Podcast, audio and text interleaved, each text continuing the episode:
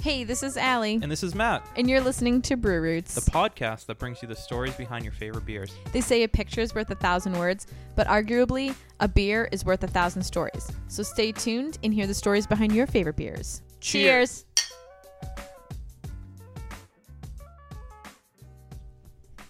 Hey, welcome back. Yes, episode two, we made it. we made it all the way from episode one. We've made it to episode two of season two of Roots. Yeah, uh, the overall support and uh, you know people who subscribed and listened has been super humbling for both Allie and I. So we thank you. We hit 800 followers on Instagram uh, at Brewroots. If you guys are listening, please give us a follow. Yeah, it's pretty great. There's been a lot of support and um, a lot of people are reaching out, so we appreciate all of that. We look at all of the comments, all of the messages. Uh, we love you guys. So just want to say thanks before we talk about anything else. Yeah. You guys are number one. Yeah, so those people who are listening for the first time, uh, we interviewed Riverwalk Brewing Company last week. Uh, I'm Steve Sanderson, all the way in Newburyport, Massachusetts, and uh, it was a really cool episode. So I encourage you guys to listen if you uh, after this episode. Definitely. Yeah. So, yeah, you should go check it out. so how have you been, Allie? Been uh, pretty good. I mean, it's been a crazy two weeks. You know, it, it's kind of crazy doing this bi weekly because I feel like we have been interviewing tons of breweries, um, doing a lot of stuff, trying to keep up on social media. And yet we've only had one episode out and we've put in a lot of work. So I'm really excited for the stuff to be coming out and for you guys to hear what we've been working on. Yeah. And Ali, you're on uh, vacation right now, aren't you? yes, this is g- glorious February vacation in Massachusetts here. Yeah, it's like 70 degrees where we are right now at Brewroots headquarters. I'm wearing a short sleeve shirt, and The, the it's gonna sliding get even warmer door is tomorrow. open Yeah. the windows are open the snow is melting last week we got like uh, not even like a few days ago we Yeah, I got, like eight inches like a of snow. yeah. snow pretty much and uh yeah it's a lot of water here right now but uh we're pretty excited Yeah, Allie, have you been drinking anything in particular? Any good beers lately? Um i mean gosh don't put me on the spot like that Well, I I will tell you what I've been drinking. I'm, I'm pretty certain you will agree. I've been drinking a lot of True North. oh yes good stuff Yes. and they're in ipswich, yeah. massachusetts So, so check out the guys at True North because I, I love their beer, and they're going to be on an episode coming up pretty soon. i was gonna say that might be a spoiler alert Spoiler alert! Sneak Spoiler peek alert! Sneak peek. into tr- uh, true north yeah Yeah. they're But pretty good yeah we don't want to get too much into the future. Let's talk about the now, Allie. Let's The talk about the now. now. All right, so I'm pretty sure the now is going to be actually really exciting. I know it's only episode two, but we're putting it into two parts. So instead of bi weekly, this is going to be a weekly episode. Yes, and this is, I and for the record, this is going to be our only, you know, uh, consecutive week Exception episode. yeah, rule. yeah, because we had so much content, and it aligns with an, a special event for Gentile, and we're not gonna, we're not gonna spoil that like we did a previous guest, but we are gonna let you know that this episode, there's a lot of passion in this episode, so you, you know, sit down, listen, and really enjoy it because, uh, like. This is probably, and no offense to anyone else we've interviewed, this is probably my favorite episode thus far. Um, so I'm, I'm excited to for you guys to listen. Yeah, Paul has a lot of spirit and uh, he's got a lot to talk about. There's a lot of passion. And, uh, you know, even if you're not a brewer, if you just like drinking beer, you, you'll definitely feel the excitement that he has and the love that he has for his craft. So, a lot of fun listening to Gentile for sure. Yeah, so Gentile Brewing is located in Beverly, Massachusetts. It's a husband and wife organization, uh, and uh, Well, don't give away too much. I don't want to give you too much, but um, should we just go on to the episode? Definitely. Awesome. I just want to leave you with this. This is the kind of their mission statement, which is on their website. We believe good beer should be enjoyed and not fussed over, and I definitely think you can hear that in this episode. Definitely. So, uh, without further ado, we give you Paul Gentile from Gentile Brewing Company. Enjoy the episode, guys. All right, so we know a lot about Divergent, and we know a little bit about the beer you make, but I have no clue anything about you, Paul, and that's what we're here for. So, right off the bat, tell us about yourself, your role here at Gentile, Yep. and your first memory of beer. So, I like I like the first memory of beer question. Okay. Um, so I'll just start there and it'll kind of lead us in a little bit more. Um, so, my first like true memory of just beer in general was um, my father loved Molson Golden. Okay. that was his favorite beer. Uh, and he always had a 12 pack in the fridge. Um, and I only remember him having a beer on like Friday night. Like Friday with dinner, he'd have his one Molson Golden, 12 ounce bottle, and he'd pour it into his frosty mug that he kept in the freezer. My dad's always had a mustache, and he still does. So he has this special left handed mug with a mustache bar to keep the foam out of his mustache. So I that's my my true first like memory that involves beer.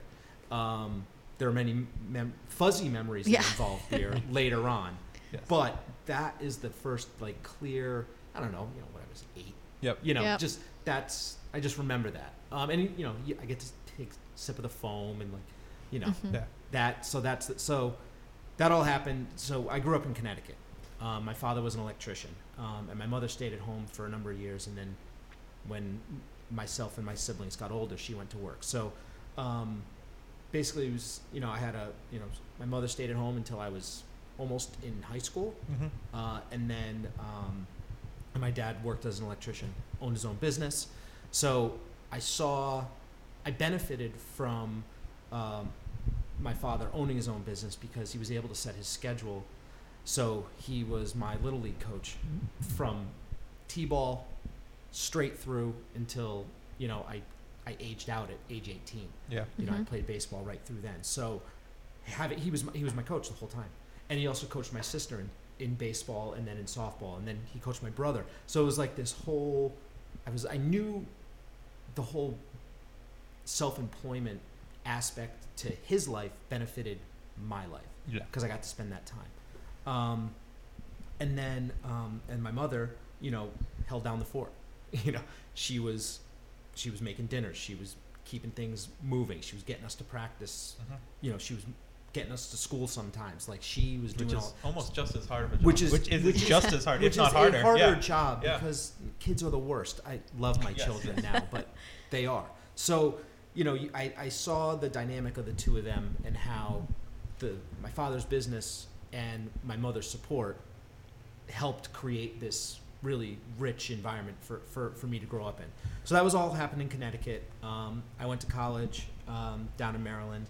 Um, and then as I got older in college and, and was out of college is when I started to be able to afford beer other than, you know, Milwaukee's best. Oh, Um, yeah.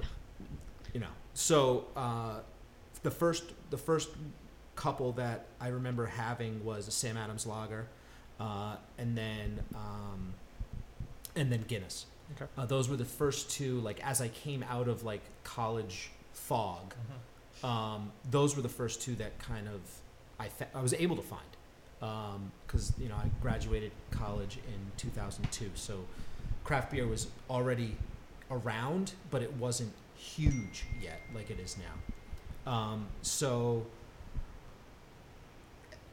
that experience um, kind of led me to say, huh, beer can have flavor. Uh, this is an interesting thing. And then in uh, 2005, um, my mother, uh, for my birthday that year, bought me a uh, homebrew kit. So then I started monkeying around with that, and uh, the first batch I made was a Irish stout. Um, so I didn't really know what I was doing. I, the way so I'm I'm a uh, I got a degree uh, in engineering. Oh, yeah. So I'm a civil I I'm a civil I'm a civil engineer um, by schooling. Yep. Uh, and I did it for a year, and I was like, I ah, whatever. And then I was in school for my master's in education. So I'm overeducated, underemployed. Is, you know, the constant joke. So um, when I was That's a good way to put it. it's what it is. Um, so, I I like science. Uh, I like math, um, and I do well when I can take my time and read and understand something, and then execute on it and trial. And then then it's trial and error. So I read a few books uh, to get the gist. I read the recipe like a hundred times, and then I went set up and I did it, uh, and the beer came out great. Um, and it was actually the same. So that was in November. The beer was ready by the new year, and actually met my wife, Kristen, who is, you know, my partner in this whole experience. Um, met her that weekend, and Wow. she and I brought a big, um, you know, I think it was like a two liter wine bottle that had the stout in it, and that's what we one of the things we had for that New Year's, and she had that first batch of beer. Wow. Um, and then we ended up dating, and then on down the line, three kids later. So, and a brewery. Um, so that's kind of how I started in brewing, and then uh, I my path led me to a job at Ipswich uh, in 2008. So I got Now, a did job. you come up from Connecticut to this area, Maryland to this area? I came up from Connecticut to this area, and then um, I was a teacher up here for a year.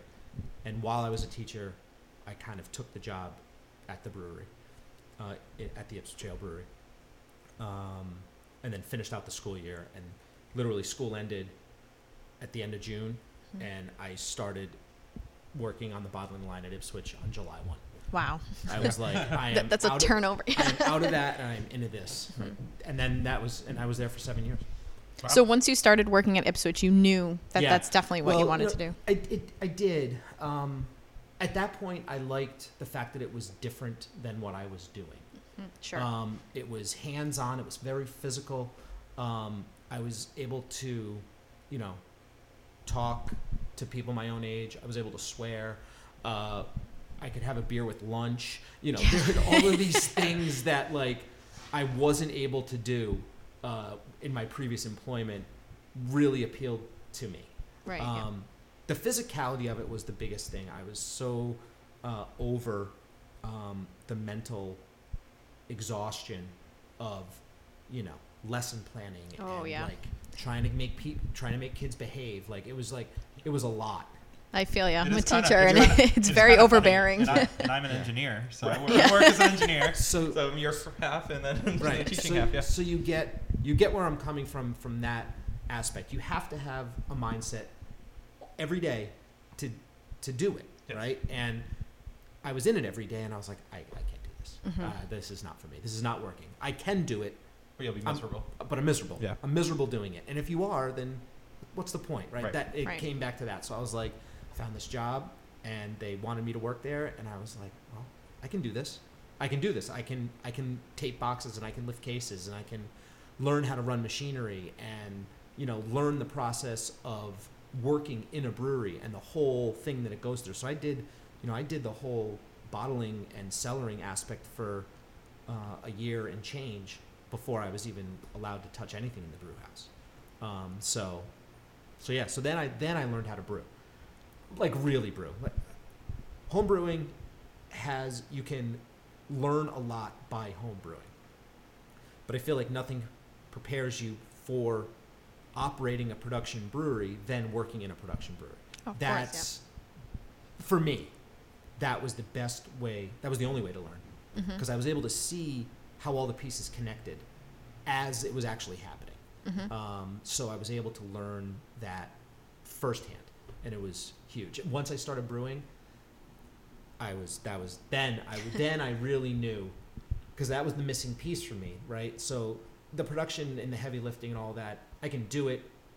It's not. It wasn't as mentally taxing. The brewing, you get a lot more into the ins and outs, and then also the fermentation. Um, so when I started doing that, that's when my my science mind kicked on, and I really started asking a lot of crazy questions because I was trying to learn. Like I, I wanted to make the beers that I was making at the Ipswich Brewery better. So I'm trying to get in the inside and figure out how it all works. So I was I was I asked a lot of questions. That's awesome. You know. Yeah. That's No. the best way to learn. I, I feel twen- like. twenty a day minimum. Oh yeah. Yeah. Like I was just, uh, you know, it was must have been exhausting dealing. with it. I, I just, I was trying to absorb it all. and I was trying to put it all together. Yeah. Okay. I mean, just like, what has been the biggest challenge in this whole um, experience for you, just starting your own brewery and, and getting it going? Um, time and money is a big challenge. Um, you know, we tried to plan it and pace it accordingly, um, trying to not overspend. Mhm. um, which is crazy because things cost a lot of money Yeah. and it's um, hard to resist sometimes getting things that you might not need right away. Um, so that so kind of like stopping that whole train from Mhm. getting out of control was was something. Um, we operated with a you know a limited capacity when we first started. Um, we I only had three two barrel tanks when I first got started. Um, so managing the production of the beer accordingly and making sure that I had the beer that I needed when I needed it was a challenge. Um, and then as we grew, you know, trying not to get too excited. Like, oh man, people are coming in, they love the beer, this is great. You know, that's what you want. But then it's very easy to get ahead of yourself Mhm. and overspend. And I'm hopeful that I haven't done that yet. And even, you know, I talked to my accountant, and he's like, you're fine. Yeah. Yeah. you're- you're fine. You're cra- you should be spending more. And I, but I can't, you know, I Yeah. can't, in my head, I can't wrap my head around that, you know, going into debt and it all, it just Oh doesn't, yeah. it doesn't, doesn't feel right to me. So I pump the brakes. So we deal, we do with what we can with what we have. And, and that was, that's the biggest challenge. And, you know, not overspending the money, but maybe sacrificing a little bit of time i- Mhm. in the process or, you know, I think we're getting there now. We, we made some investments last year, um, in larger tanks, um, specifically. Um, and that's helped us pace out our production better and also allowed us to do a variety of beers. So we kind of introduced um, the divergent that you're having last year, but knowing that we would be expanding. So it gives us, I mean, dry hop. I wasn't going to do dry hop beers because I didn't have the tank. Right. I couldn't. I couldn't. I couldn't take a set a tank aside for three weeks and have a dry hop beer. Right. That's a big dry- investment. Yeah. of time. Mm-hmm. Oh right? yeah. It's let alone the ingredients. Yeah. It's the time that I was really more focused on. So like trying to like get the right equipment in place so that I could take the time and make those beers that I knew that people wanted. I like them to a certain extent, but the customers, and especially in this market, And what drives it? Yeah. that's what that, that's what people come in for uh, all the time. So I was like, I got to put something like that out. Yep. But how do I do it creatively? Uh, and how do I find the time to do it? So it was it was an investment in equipment to like make that all happen. Mm-hmm. Yeah. What would you say that beer is that you guys are known for? Um, that's a good question. Um, I think Divergent is is is getting there, but what's funny about it is that it It it, changes. It changes. Yeah. So it's like, you know, some people are like, "Oh man, I really love that Divergent," and I go, "Okay, that's good, thank you, but which one was it?" Right. Like, Oh, yeah. right. So it's Yep. like it's kind of weird like that, but for some people, they don't even care because what they're after is a dry hopped American style IPA. Right. right. So it doesn't matter what it is, Mm-hmm. that's what they're after, so that's what they like. Mhm. So people like that branded beer, Mhm. but they don't really necessarily know maybe one batch is better for the them than- than, specifics. the yeah. other. Right. So yep. so that one, and then um, of the year-round beers, um, people really gravitate to the porter. With the people that that say the most, like, man, that porter is really good, which that's fun for me because Mhm. that was uh, the f- that recipe. The porter recipe is based on the first recipe that I ever created when I was homebrewing um, and just got into all grain. It was my first all grain recipe, and I just kind of put it together myself and I brewed it and I called it a dunkel because I was using lager yeast. And I Mhm. also I never played with lager yeast, so I kind of did it both at the same time. Um, and uh, and that beer came out really great. So when I was here, I was like, well, I'm not going to do lagers right away because I don't have the tank time to spend on a lager. So I said I'm going to take that recipe and I'm just going to f- basically swap the yeast Right. and I'm going Mhm. to make it a, a dark ale. Well, I didn't want to call it a dark ale because I just came from Ipswich, and they had a dark ale which was delicious, which got um, they stopped making it by the time I left, but it still felt weird. So I'm like, I'm not going to call it dark ale, and it's a different beer anyway, so I'm going to call it a porter. And then I'm also going to have a stout on the menu here because I think breweries should be able to have both of those things. There shouldn't be porters that are actually stouts and stouts that are actually porters. There should Mhm. be two unique beers. Right. To, to me. Yeah. Uh, so so we have that, but then uh, what's a the blonde ale that we have year round um, is uh, that's the sleeper favorite for people who homebrew, which is really funny. That a lot of people come in that make their own beer, and for some reason, of all the beers that are on the list, they order the blonde. Really? It's the funniest thing. Yeah. Hmm. It's a simple, light, easy drinking beer. It's clean, the flavors are good and fresh, and it's something that they're not making at home, is really what I think it comes down to. Yeah. Right. Yep. Right?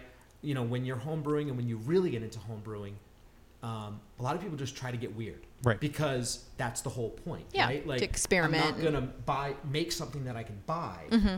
I'm gonna make something that's my own and just monkey around, right? Mm-hmm. So they're making, you know, quadruple dry hopped, you know, triple IPAs Yep. aged on oak chips with yeah, it's, it just gets out of control, Mm-hmm. right? And they love it because they made it, and their friends love it because they made it.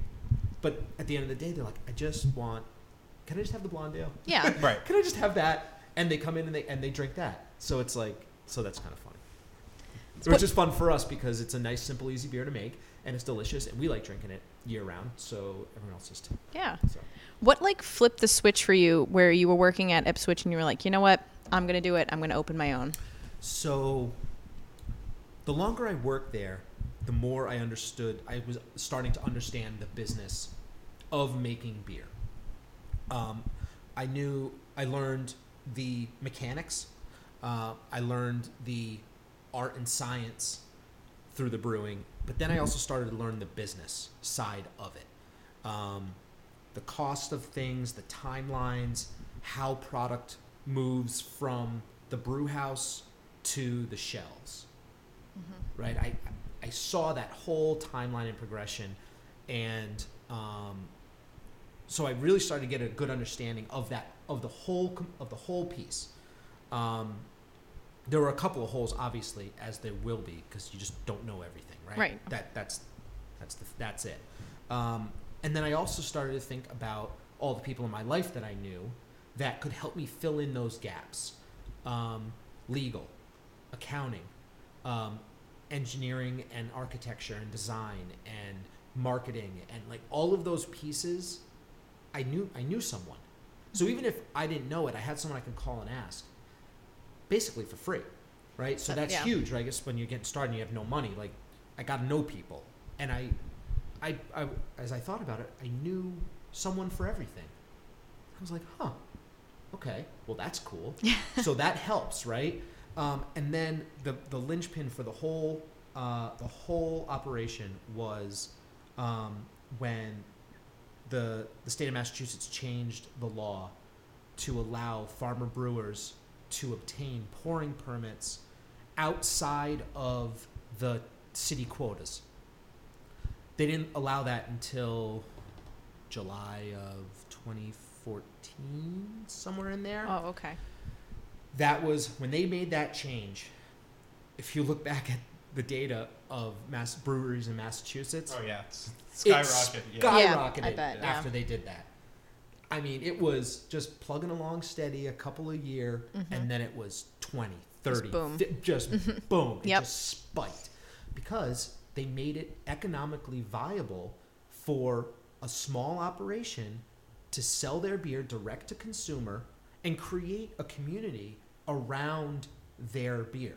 Mm. Where before you had to invest millions in in a in a production space and or hundreds tens of hundreds of thousands maybe more in branding and marketing and recipe development and all of that to take that beer to take that brand to a contract brewer to then have them produce it for you and then you have to sell it to a distributor Yeah. so now you're at the volume game right so it just wasn't you couldn't do that Mm-hmm. on a on a on a quick at a quick pace.